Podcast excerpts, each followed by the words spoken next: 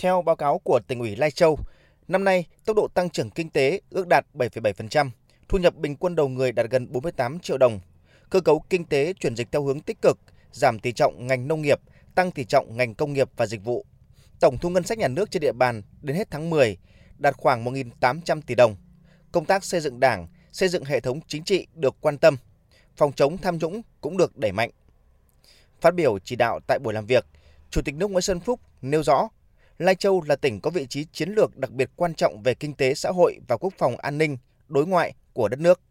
Sau gần 20 năm chia tách thành lập tỉnh, Lai Châu đã đạt được thành tựu nhất định.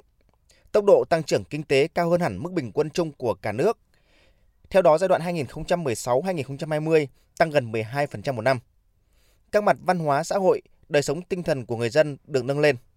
Đáng chú ý, tỷ lệ giảm nghèo nhanh nhất trong cả nước từ mức hơn 58% năm 2006 đã giảm còn chưa đến 28% vào năm ngoái.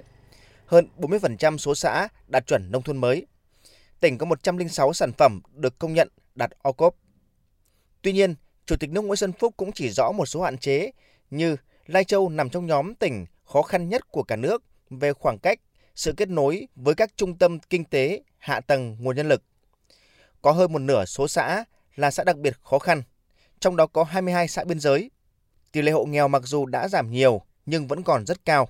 Do đó, tỉnh tập trung nguồn lực phát triển kinh tế dựa trên các trụ cột, nông lâm nghiệp hàng hóa tập trung, quy mô lớn gắn với xây dựng nông thôn mới bền vững, công nghiệp mà tỉnh có lợi thế, công nghiệp chế biến sản phẩm nông nghiệp, thương mại dịch vụ, kinh tế cửa khẩu và du lịch. Về phát triển nông lâm nghiệp, Chủ tịch nước cho rằng cần chú trọng vào chất lượng, quy mô đủ lớn gắn với xây dựng thương hiệu, nâng tầm giá trị nông sản. Chú ý nông sản đặc hữu là thế mạnh như vùng chè cổ thụ, vùng cây ăn trái, vùng cây công nghiệp giá trị cao, vùng cây dược liệu quý có lợi thế như sâm, cây lá, cây bảy lá một hoa, lan kim tuyến, vân vân. Có chiến lược phát triển sâm Lai Châu bền vững hiệu quả. Chú trọng phát triển công nghiệp phục vụ nông nghiệp, công nghiệp chế biến. Theo Chủ tịch nước, Lai Châu cũng cần phát triển hạ tầng kỹ thuật cửa khẩu, khu kinh tế cửa khẩu, kinh tế biên mậu, logistics, nâng cao chất lượng dịch vụ du lịch mang đậm nét riêng của vùng Tây Bắc của Lai Châu, gắn du lịch với ẩm thực và đặc sắc địa phương.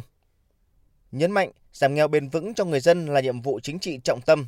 Do đó, Chủ tịch nước đề nghị Lai Châu cần thúc đẩy nền sản xuất hàng hóa, phát triển theo cơ chế thị trường, thay thế tư duy kinh tế kiểu tự cung tự cấp, manh mún nhỏ lẻ trong phát triển, hỗ trợ cải thiện kinh tế và cuộc sống của đồng bào các dân tộc. Muốn đưa Lai Châu phát triển bền vững được, tôi muốn nói với công chí có ý là cùng với cái giáo dục nâng cao dân trí ra, Lai Châu muốn phát triển thì phải gieo vào lòng dân ý thức khát vọng làm giàu cho bản thân, cho bản làng, cho cộng đồng, tức là phải khơi dậy của tinh thần tự cường của người dân của chúng ta. Hôm qua các chị bí thư chi bộ nói hồi chứ chỉ hộ nghèo, nhưng mà chỉ vươn lên mạnh mẽ, chỉ thành hộ khá giả, không chỉ làm cho bản thân chị mà chị cũng là bí thư một cái chi bộ lớn của một cái xã vùng rất là xa xôi. Những cái tinh thần như vậy chúng ta cũng nên quan tâm.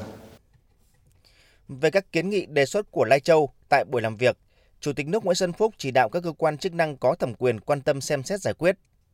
Trước đó, trong sáng nay, Chủ tịch nước Nguyễn Xuân Phúc đã tới thăm tặng quà gia đình bà Phìn Thị Thích, vợ liệt sĩ ở tổ dân phố số 9, phường Đoàn Kết và thăm tặng quà gia đình bà Đinh Thị Huệ, vợ liệt sĩ ở tổ dân phố số 5, phường Tân Phong, thành phố Lai Châu.